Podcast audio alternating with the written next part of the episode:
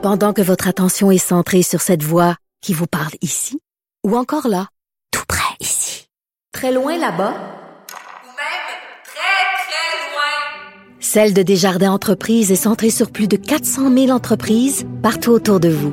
Depuis plus de 120 ans, nos équipes dédiées accompagnent les entrepreneurs d'ici à chaque étape pour qu'ils puissent rester centrés sur ce qui compte, la croissance de leur entreprise.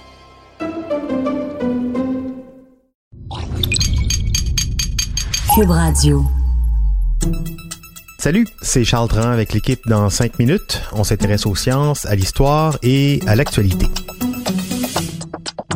Aujourd'hui, on parle d'acier l'acier, ce matériau qu'on obtient en ajoutant un peu de carbone dans le minerai de fer, ce qui décuple sa solidité, sa force, sa résistance, l'empêche de rouiller.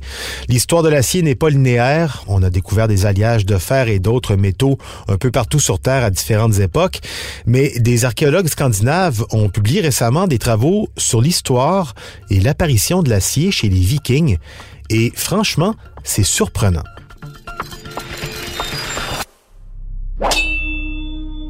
On est en 500 après Jésus-Christ en Europe. C'est le début du Moyen Âge ou la fin de l'Empire romain avec les Ostrogoths, les Visigoths, les Vandales, les Francs, les Huns.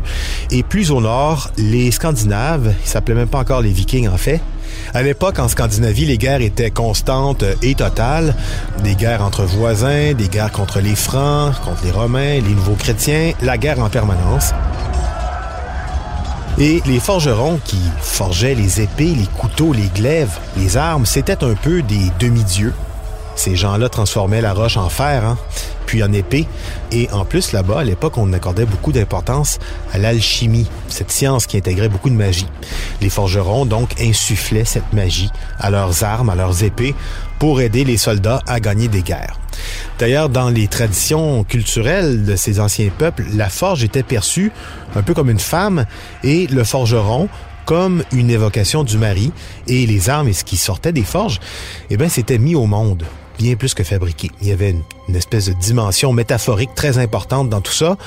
Et c'est pour ça aussi qu'ailleurs, on donnait des noms même à des épées. Excalibur, par exemple.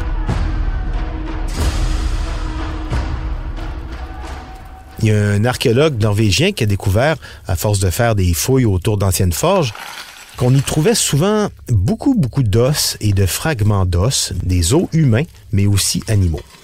Bon, on sait qu'à cette époque, le fer disponible en Scandinavie, c'était principalement de ce qu'on appelle du fer de marais, c'est-à-dire un fer puisé dans des boues à haute teneur en minerai, mais qui donnait un métal avec beaucoup d'impuretés, qui était très solide, donc les armes, les outils étaient plus ou moins fiables.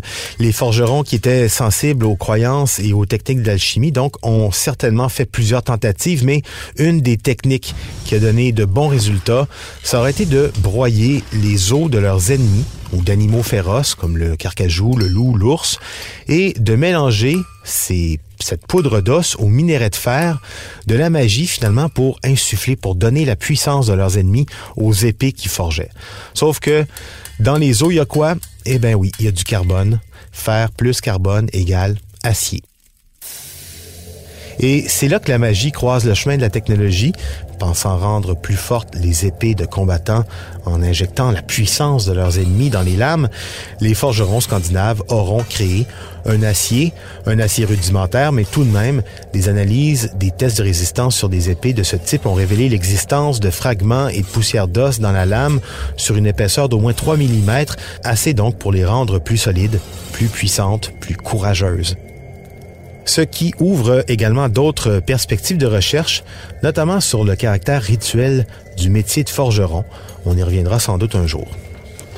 Comme quoi les grandes découvertes scientifiques ou technologiques ne sont pas toujours le fruit du hasard, mais aussi le fruit de, la magie et des croyances.